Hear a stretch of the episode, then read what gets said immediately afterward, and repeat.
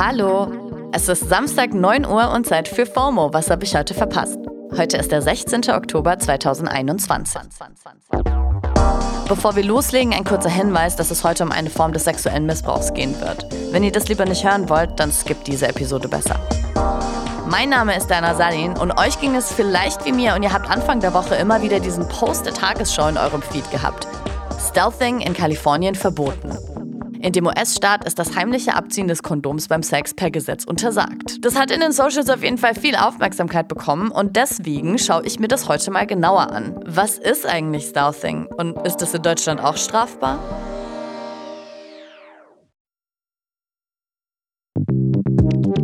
Um diese Fragen zu beantworten, habe ich diese Woche ganz viel tolle Unterstützung in der Sendung, zum Beispiel von Katrin. Mein Name ist Katrin Altschner. Ich moderiere und konzipiere den 1 Live Podcast Intimbereich. Das ist ein Podcast über Sexualität und Beziehung, Beziehung zu uns selbst, Dritten und zur Gesellschaft. Hi Katrin, du hast ja mal eine ganze Folge über Stealthing gemacht und mit ganz vielen verschiedenen Menschen gesprochen. Kannst du vielleicht einmal kurz erklären, also was ist Stealthing denn eigentlich? Stealthing, das ist eine Form von Missbrauch. Dabei entfernt der penetrierende Mensch das Kondom während des Geschlechtsverkehrs. Damit wird es zu einem nicht mehr einvernehmlichen Akt, denn das war ja nicht so abgesprochen. Okay, also einfach nur widerlich. Betroffene erzählen, dass ihnen sowas beispielsweise bei One-Night-Stands oder irgendwo zu Hause mit jemandem im Bett passiert ist. Aber es gibt auch noch andere Kontexte, in denen Stealthing immer wieder passiert. Über Stealthing haben wir vor allem gesprochen in Bezug auf Sexualität, die an besonderen Orten stattfindet, also zum Beispiel im Darkroom oder auf einer Sexparty, wo man nicht so gut gucken kann. Das ist übrigens Holger. Mein Name ist Holger Wicht, ich bin Pressesprecher der Deutschen AIDS-Hilfe. Warum glaubst du, passiert Stealthing so häufig an diesen Orten? Vielleicht, weil es dunkel ist, wo vielleicht auch viele Leute beteiligt sind oder man sich ins Getümmel stürzt und äh, nicht mehr so ganz klar mitbekommt, was alles passiert. Das sind natürlich Bedingungen, die Stealthing begünstigen können und wo man nicht mehr die volle Kontrolle hat, also anderen auch so ein bisschen vertrauen muss. Und die Frage für manche Menschen ist dann, wie kann ich mich jetzt trotzdem schützen oder mit dieser Situation so umgehen, dass ich mich da wieder wohlfühle? Ja, das ist eine sehr gute Frage. Wenn einem so etwas Gewaltvolles passiert, dann hat das oft noch lange Konsequenzen. Katrin, was macht das mit den Betroffenen?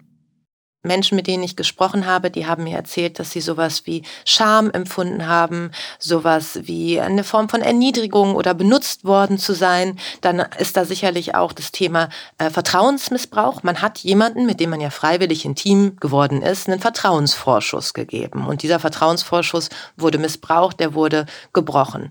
Ein anderes Thema ist oft das Gefühl von Schuld, nämlich ähm, war meine Menschenkenntnis schlecht, habe ich nicht gut genug aufgepasst, warum habe ich das denn nicht gemerkt?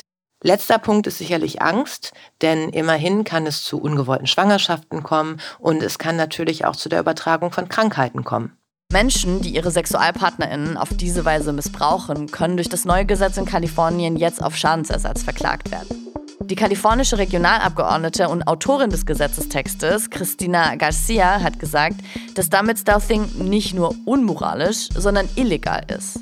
Aber wie sieht es eigentlich in Deutschland aus? Die Frage habe ich direkt an Professorin Elisa Marie Hoven weitergegeben. Mein Name ist Elisa Hufen. Ich bin Professorin für deutsches und ausländisches Strafrecht, Strafprozessrecht, Wirtschafts- und Medienstrafrecht an der Universität Leipzig. Ich bin außerdem Richterin am Verfassungsgerichtshof ähm, Freistaat Sachsen.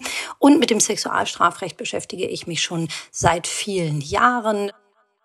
Also ist Stealthing eigentlich in Deutschland auch strafbar? Die Einordnung von Stealthing ist nach deutschem Recht gar nicht so einfach. Man könnte zunächst einmal denken, dass es sich hier um eine Täuschung handelt. Ja, die Frau sagt, ähm, sie möchte den Geschlechtsverkehr nur mit Verwendung eines Präservativs durchführen. Äh, der Mann geht darauf ein, aber entfernt dann heimlich äh, das Kondom. Ja, das ist dann eine, möglicherweise eine Täuschung.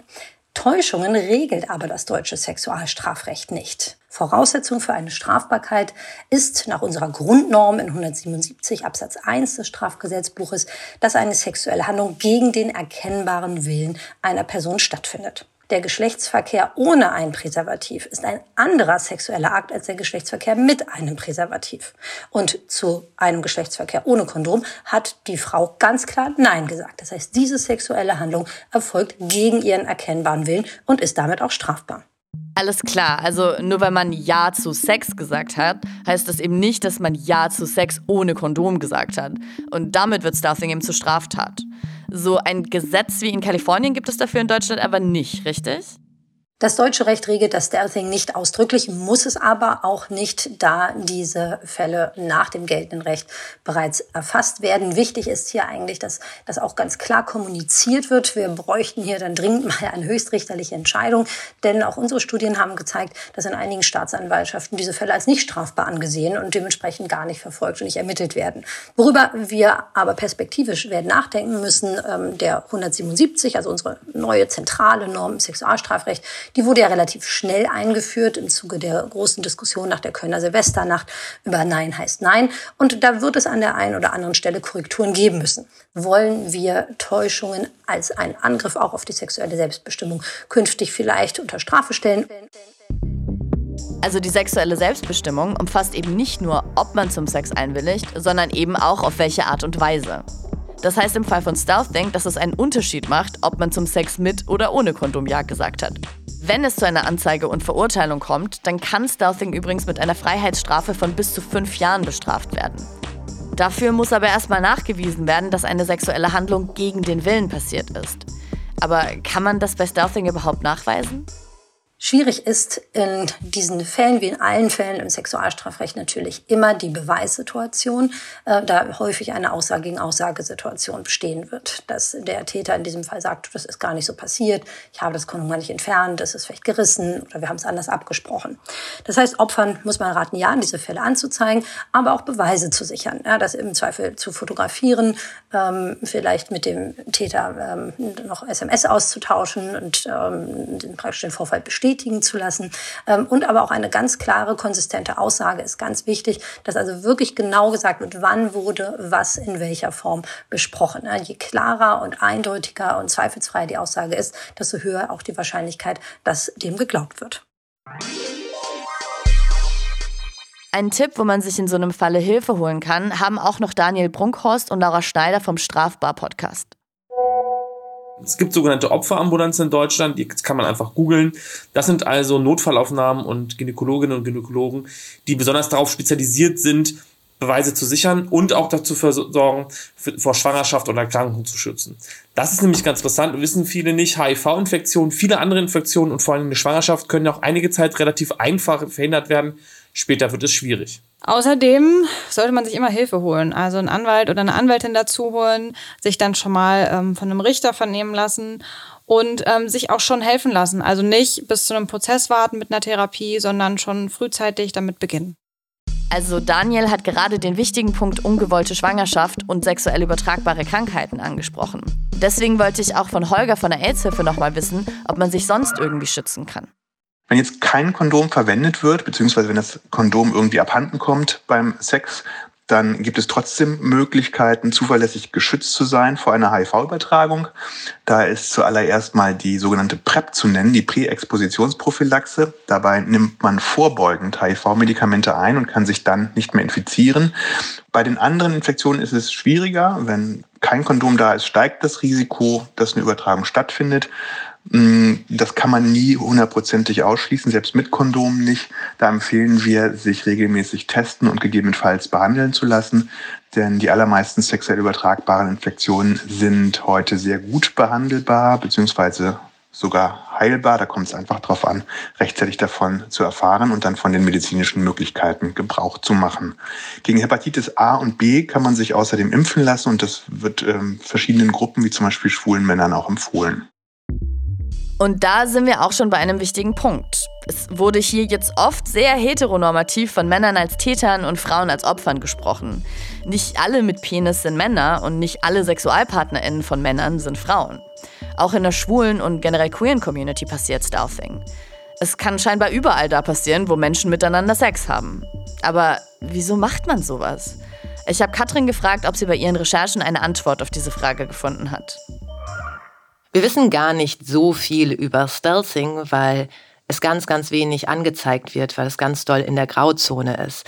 Was es tatsächlich gibt und was vielleicht ein bisschen aufschlussreich ist, es gibt Foren tatsächlich im Internet, da tauschen sich Täter, ich sage Täter, weil es sind da vornehmlich Täter, die sich austauschen, ähm, darüber aus, wie sie das machen, wie es funktioniert oder brüsten sich sogar damit. Ähm, es geht da vornehmlich, wie ganz oft bei sexuellen Übergriffen, geht es um das Gefühl von Macht. Also es geht gar nicht so sehr eine bessere erotische Erfahrung zu haben, sondern es geht um das Ausüben von Macht, sich etwas nehmen zu dürfen, von dem man denkt, es wäre das persönliche Recht. Und das ist es nicht. Stealthing ist sexueller Missbrauch. Ob es dafür nun ein Extragesetz gibt, wie in Kalifornien, oder durch anderes Recht mit abgedeckt wird, wie hier in Deutschland. Vielen ist der Begriff überhaupt nicht geläufig, selbst wenn ihnen das schon selbst passiert ist. Viele wissen auch nicht, dass sie Stealthing zur Anzeige bringen können, dass es darauf eine Haftstrafe geben kann. TäterInnen denken, dass sie mit einem Kavaliersdelikt davonkommen und Opfer, dass sie mit ihrer Scham, Angst und Erniedrigung alleine klarkommen müssen. Es gibt aber Anlaufstellen in Deutschland, an die man sich als betroffene Person wenden kann. Es ist wichtig, sich Hilfe zu holen. Und eine Auflistung entsprechender Stellen verlinken wir euch in den Show Notes. Da findet ihr auch die Links zum Podcast Intimbereich von Katrin und Strafbar von Daniel und Laura hier auf Spotify. Das war's für heute mit FOMO und wir hören uns am Montag wieder hier auf Spotify. Da ist dann mein Kollege Pablo wieder für euch da.